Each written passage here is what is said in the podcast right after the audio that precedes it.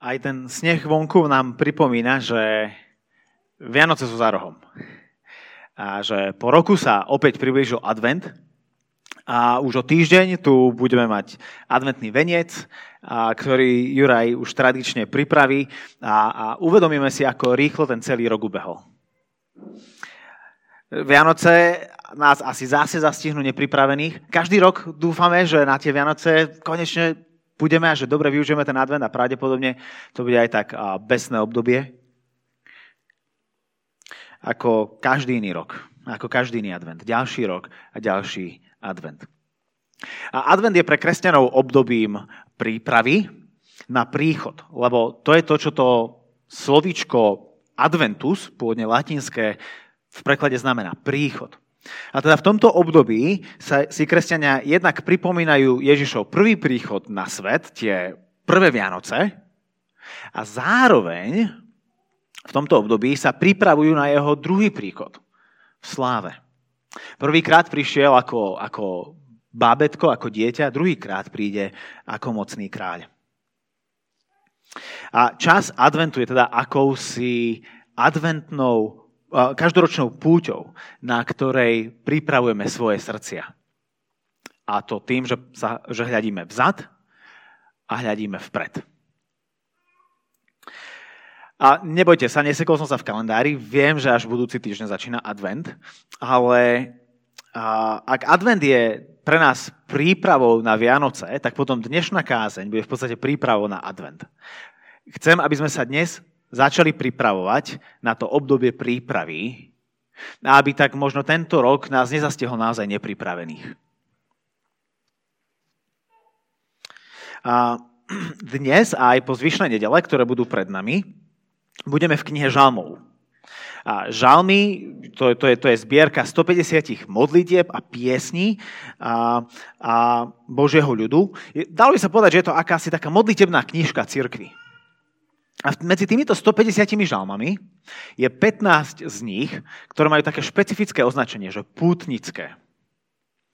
A to označenie nesú preto, lebo väčšina teológov a učencov si myslí, že práve tieto piesne sa spievali vtedy, keď Izraeliti putovali do Jeruzalema, kde bol Boží chrám, aby sa stretli s Bohom, aby sa postavili pred Boha.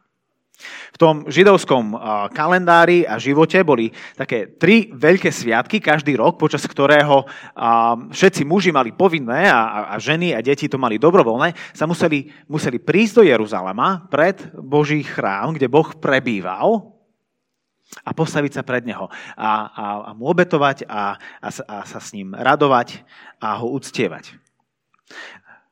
No a ako ľudia chodili tieto diálky peši, lebo žiadne diálkové autobusy vtedy nechodili, a tak, tak tento čas, túto, tento čas púte z domova do Jeruzalema si krátili spievaním a modlitbami. Pripravovali svoje srdcia na to, kam idú. Na to, za kým idú a prečo tam idú. A tak vzniklo týchto 15 pútnických piesní. A tá prvá z nich, Žalm 120, začína v exile. V ďalekom exile, ďaleko od zaslúbenej zeme, ďaleko od Izraela, ďaleko od Jeruzalema, ďaleko od chrámu, ďaleko od Boha. A ako nimi prechádzame, tak sa postupne aj v nich približujeme k Bohu. Ako oni sa približujú k Jeruzalému, aj my sa približujeme k Bohu. Až posledná pútnická pieseň, 134, sa odohráva priamo v chráme kde ho, kde ho jeho ľudia uctievajú a, a radujú sa z neho.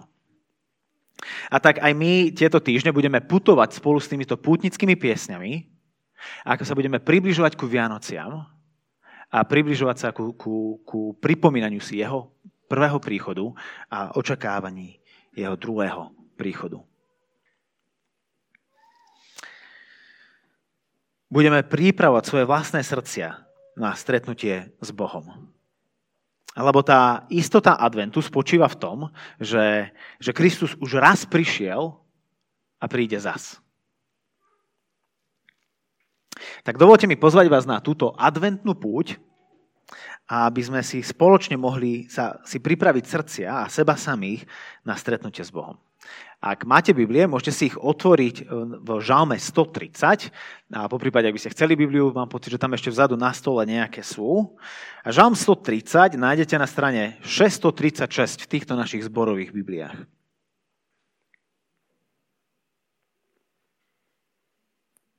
...636, žalm 130.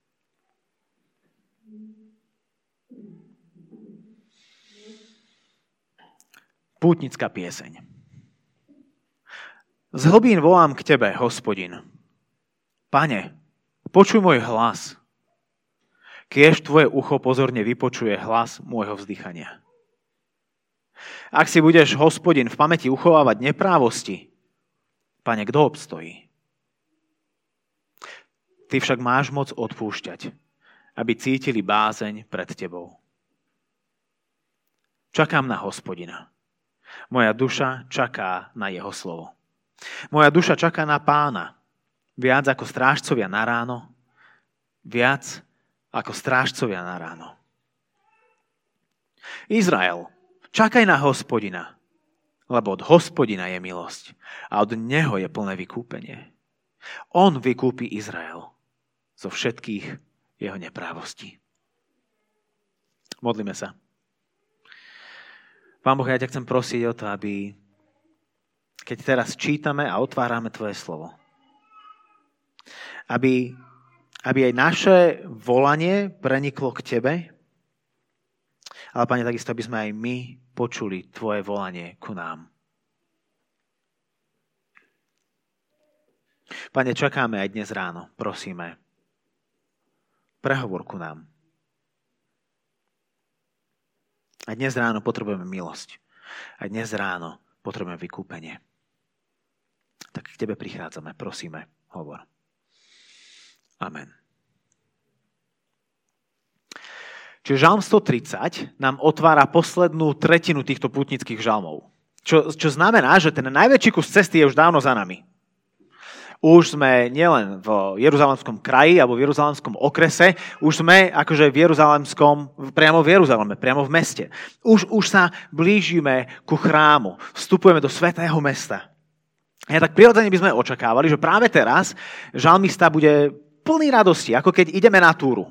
A, a, a už sme, máme pred sebou posledný stupák a už tam budeme. Že, že práve vtedy chytíme akože nový dých, nový vietor do plachiet. Začína nás naplňať eufória z toho, že, že cieľ je na dosah.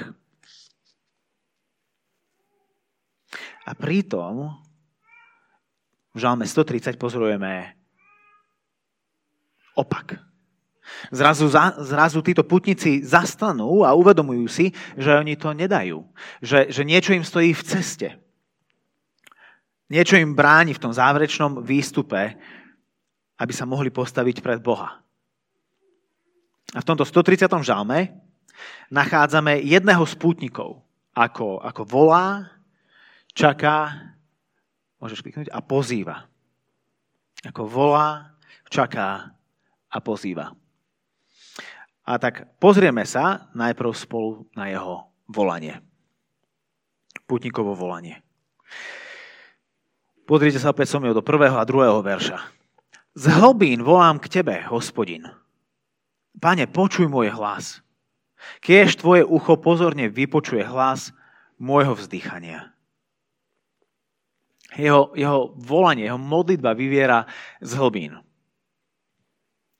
A my by sme si možno predtým predstav, pod tým predstavili, že zažíva nejakú úzkosť alebo depresiu, hej? Keď, keď sa tak cítime hlboko a že sa dusíme.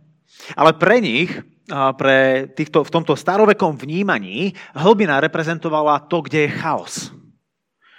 Kde je nebezpečie, kde veci nie sú na poriadku a nie sú v poriadku. Hej, tam v hlbinách pre, prebýva Leviatan, hej, v starej zmluve čítame, a príšera chaosu. Čiže čokoľvek sa deje v jeho živote, keď vraví, že z hlbín volá na Boha, tak hovorí, že, že jeho život sa nachádza uprostred chaosu. Nehovorí v, úvode, čím je tento chaos spôsobený, ale vraví, že je to zlé. Miesto pokojného poriadku sa v jeho živote rozputal chaos. A tak akoby aj v tejto jeho modlitbe putovala, aj, akoby v tomto žalme, aj jeho modlitba putovala. Začína na spodku v hlbinách a postupne každým veršom stúpa a chce prísť až ku Božiemu uchu. Pred Božiu tvár. Čiže to naozaj pútnická pieseň, nielen preto, že spievajú pútnici, ale ešte tá samotná pieseň putuje.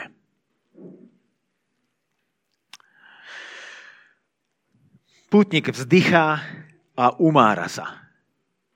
No nie preto, že by bol vyčerpaný zo svojej dlhej cesty,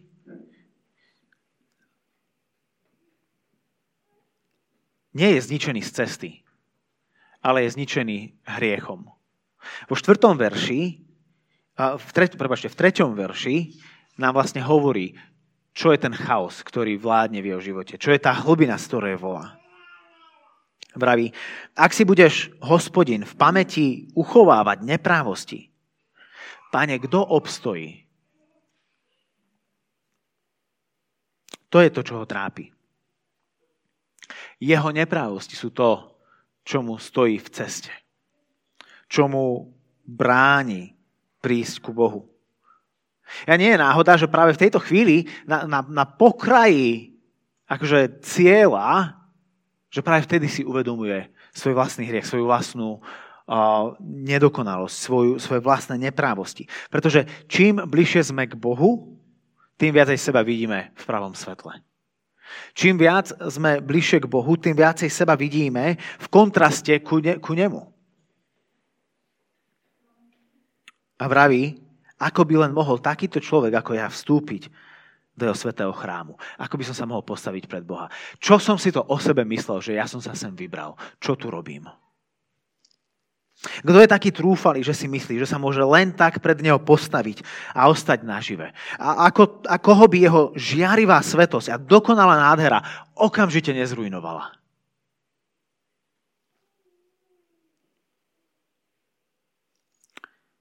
Lenže tak, ako tento putovník, pútnik vyznáva svoje, svoj hriešný charakter, tým istým dychom zároveň vyznáva aj Boží, Boží odpúšťajúci charakter. Vo verši 4 hovorí, ty však máš moc odpúšťať. Evangelický preklad toto je z ekumenického, evangelický preklad Biblie to zachytáva trošku lepšie, keď verš 4 prekladá u teba je však odpustenie. U teba je však odpustenie. Inými slovami, tento pútnik v Žalme 130 hovorí, áno Bože, u mňa sú neprávosti, ale u teba je odpustenie. U mňa sú neprávosti, u teba je však odpustenie. A tak pred jeruzalemskými bránami môže vidieť nielen svoj hriech, ale, ale môže ho aj z istotou a dôverou vyznať a prijať odpustenie. A podobne to je aj s nami, priatelia, keď vstupujeme do adventu a Vianoc. Nemôžeme len tak do nich vhupnúť a a myslieť si, že len tak priplávame ku, ku, ku štedrému večeru a ku, ku prvému sviatku Vianočnom a, a, a Vianočný zázrak už je v našich srdciach. Nám, nám tiež niečo stojí v ceste. A to je náš hriech. A tým nie sú len tie skutky, ktoré, ktoré robíme, ale všetkým naše srdce, náš postoj voči Bohu. A našou jedinou nádejou je Kristus. Lebo ako to, že tento pútnik môže vyhlasovať, u teba je odpustenie? Ako to je možné? No pretože po Božej pravici sedí Kristus, ktorý obetoval svoj život za náš hriech, aby nám tak získal väčšie odpustenie a uistenie o Božom prijatí. Hej. U Neho je naše odpustenie. Ježiš Kristus.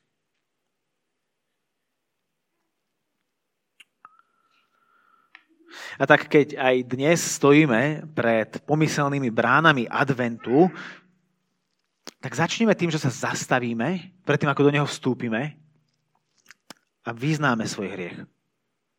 A on ho určite odpustí. Jeden z Ježišových učeníkov, Apoštol Ján, to povedal takto. Ak vyznávame svoje hriechy, čo by ste čakali, že čo spraví Boh? On hovorí, on je verný a spravodlivý, odpustí nám hriechy a očistí nás od všetkej neprávosti. Práve od tej neprávosti, ktorá nám stojí v ceste, s ktorou sa potrebujeme vysporiadať predtým, ako sa postavíme pred Boha. Predtým, ako ho prídeme oslavovať, predtým, ako ho, k nemu prídeme ho, s modlitbami a prozbami. Predtým, ako sa chceme tešiť z jeho príchodu medzi nás.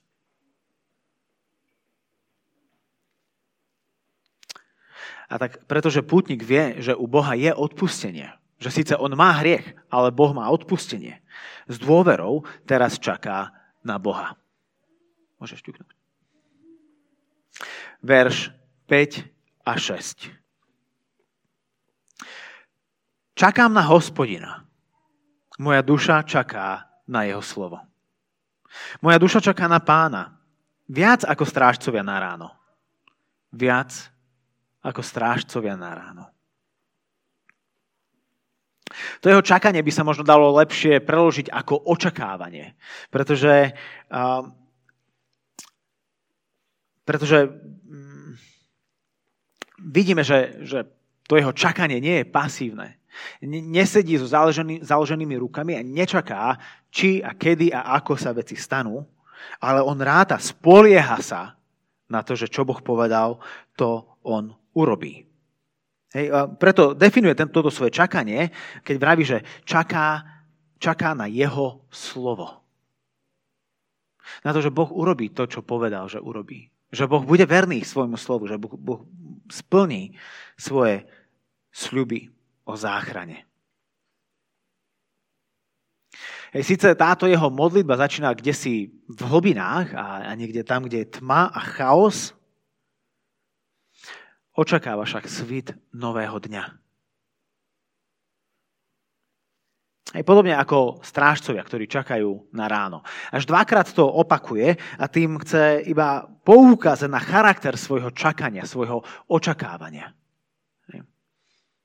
Oni, keď, keď toto o nich rozpráva, že ako čakajú na ráno, tak tým nemyslí, že čakajú, keď im skončí nočná smena, aby mohli z domova sa vyspať, ako častokrát my na nočnej čakáme na ráno, že keď už bude tá 6 hodina, môžem zabaliť a ísť konečne domov. Byť strážcom vtedy, akože nočná smena je vždycky najhoršia smena zo všetkých. Ale, ale v tej dobe o to viac. Pretože keď vašou úlohou je strážiť a dohliadať na to, že nepriateľ sa k vám neblíži, v tme sa to robí najťažšie.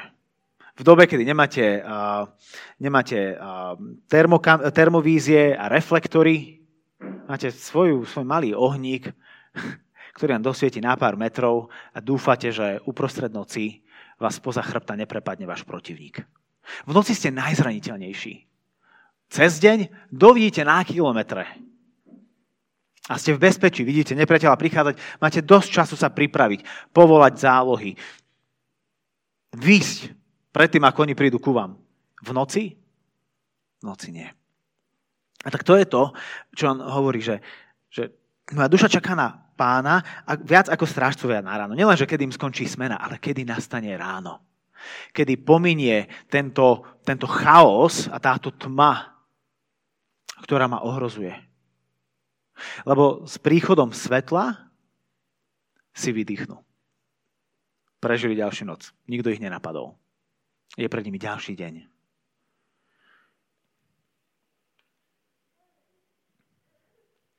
A tak toto ich čakanie nie je pasívne, akési vyčkávanie, ale život zbudzujúce, energizujúce očakávanie. Možno ako keď čakáte na koncerte svojej obľúbenej kapely a neviete sa dočkať, kedy, kedy začnú hrať, a, tak Telom vám v tej chvíli prechádza isté napätie. To vám ich žije, ako čakáte a očakávate. A čím bližšie je začiatok koncertu, tým ste viacej vyhajpovaní, tým ste viacej uh, nadšení, tým ste viacej uh, energizovaní.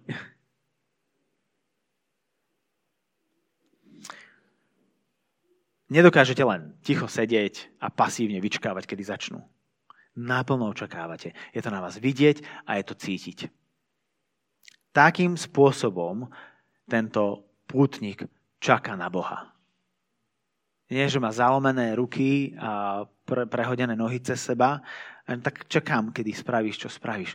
Ale ja vkladám svoj život a svoju nádej na to, že že tak ako ráno príde, tak ako strážnici vedia, že ráno to slnko vyjde a všetky tmy sa pominú, tak viem, že ty prídeš so svojou záchranou a všetky tmy sa pominú. A všetok chaos bude zatlačený späť do hlbín a ja budem s tebou.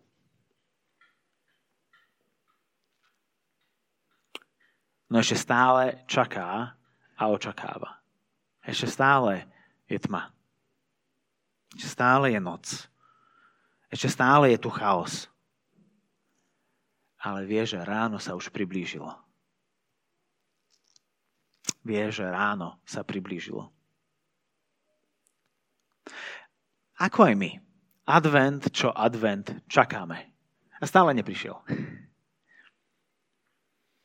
A stále ešte čakáme. No priatelia, nedajme sa zmiasť s danlivou tmou a chaosom naokolo. Lebo ráno sa priblížilo a Kristus príde. Ako sám hovorí v Matúšovom evaneliu, pri, vráti sa a to s veľkou mocou a slávou. A tak aj tento advent budeme na neho ešte stále čakať. V pevnej viere budeme hľadiť späť na jeho prvý príchod medzi nás a v pevnej nádeji budeme hľadiť vpred a očakávať jeho druhý príchod medzi nás. A tak vstúpme aj do tohto adventu o týždeň s postojom očakávania. Nie zalomenými rukami a advent takto prejde.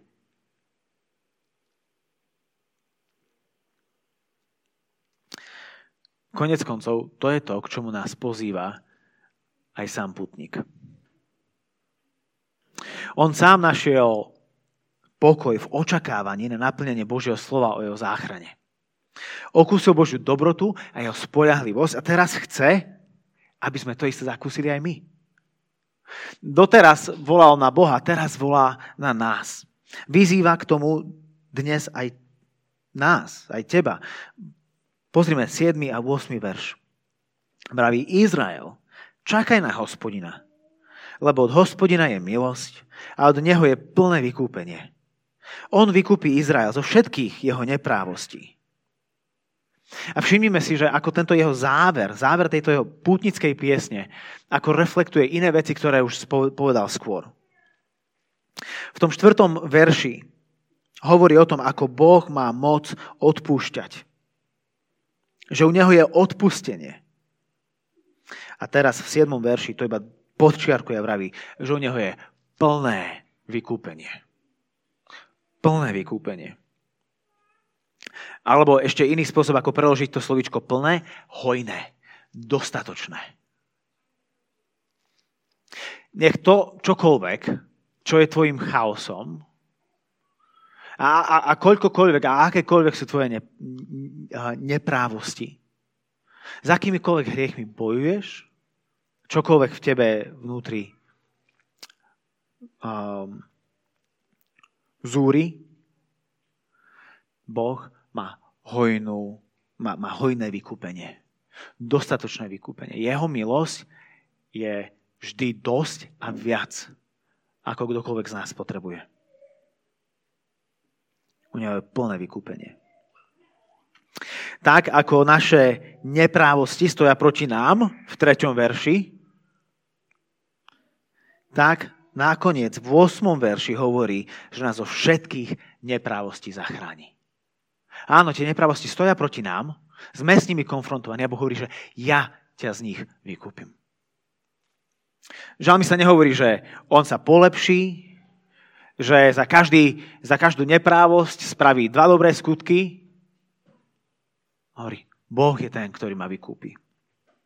Zo všetkých neprávostí. A tak teda, tak ako on zo svojich hlbín chaosu okúsil jeho záchranu, tak nás pozýva Aj, aj nás dnes, aby sme ju aj my okúsili. Aby sme okúsili túto Božiu hojnosť. Lebo tvojich hriechov nikdy nebude viac, ako je jeho milosti. Tvojich zlyhaní nebude nikdy viac, ako jeho lásky. Tvojej nevernosti nebude nikdy viac ako jeho vernosti. Jeho vykúpenie je plné a hojné pre každého, kto sa k nemu obracia. Preto pútnik končí svoju pieseň pozvaním. A teba aj mňa pozýva ku tej istej záchrane, ktorú on sám okúsil pred bránami Izrael, Jeruzalema. Lebo keď prichádzame ku Bohu, tak sme konfrontovaní nielen s našim vlastným hriechom, ale aj s jeho vlastnou milosťou. My niekedy nechceme priznať svoj hriech pred inými, ani pred sebou, Lenže tí, ktorí nepriznajú hriech, ktorí, ktorí, ktorí nevyznajú hriech, nebudú môcť vyznať aj Božiu milosť a odpustenie.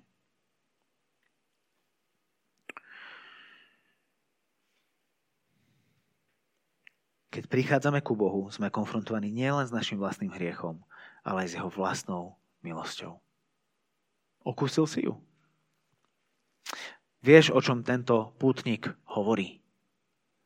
Ak áno, tak smelo vstúp do tohto adventného obdobia a očakávania. Prines svoje mnohé hriechy pred jeho hojnú milosť. Využite to týždeň na to, aby si vo svojom srdci pestoval očakávania. Očakávanie po jeho príchode. Na naplnenie jeho slova, na završenie jeho plného vykúpenia. Hej, sprevádzaj svoje vlastné srdce, sprevádzaj svoju rodinu, a ku tomuto očakávaniu. Lebo prichádza ďalší advent, ďalšia púť. Ale Kristus sa tiež priblížil. Zober si niektorú z tých knížiek, ktoré tam sú. Čítajte si spolu ako rodina a, a, a pripravujte svoje srdcia. Lebo on povedal, že príde. A jeho slovo je spoľahlivé. Môžeme na neho čakať a očakávať jeho naplnenie. No ak, ak nevieš, o akej to nádej tento pútnik zo Žalmu 130 hovorí, tak určite ale vieš o tom chaose, ktorým začína. Veriaci či neveriaci, mladí, starí, ten, ten, ten chaos pozná každý z nás. Chcem, aby si počul, aby si počula, že, že Bože odpustenie a prijatie dokáže preniknúť aj do, tvoj, aj do tých tvojich najtemnejších hlbín. A čo keby práve tento advent, pripomínanie si Kristovho príchodu, bol Kristovým prvým príchodom do tvojho života.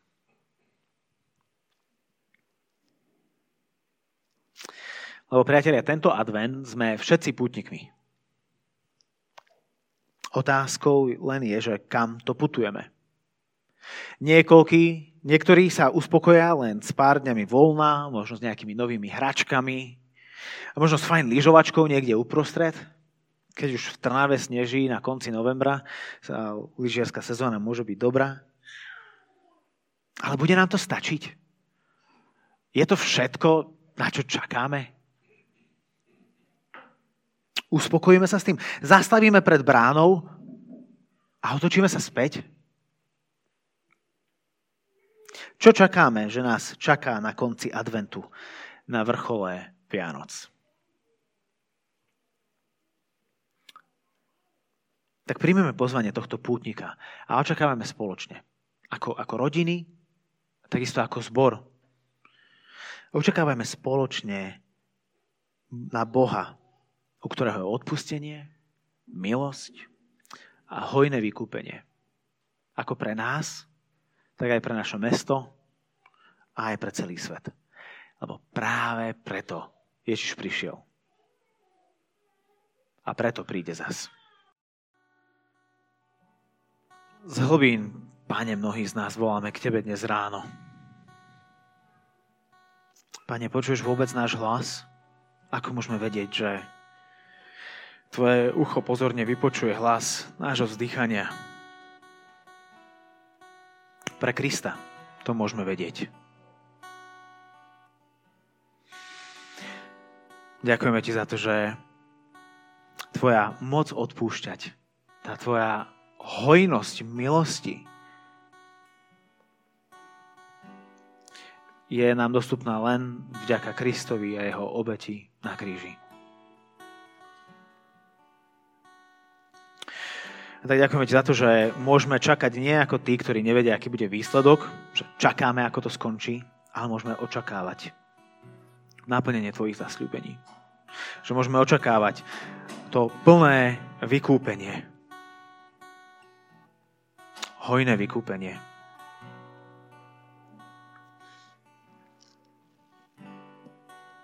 Ďakujeme ti za milosť a to, že keď prídeme ku tebe so svojimi hriechmi, tak vďaka Kristovi sme prijatí, omilostení, zachránení. Amen.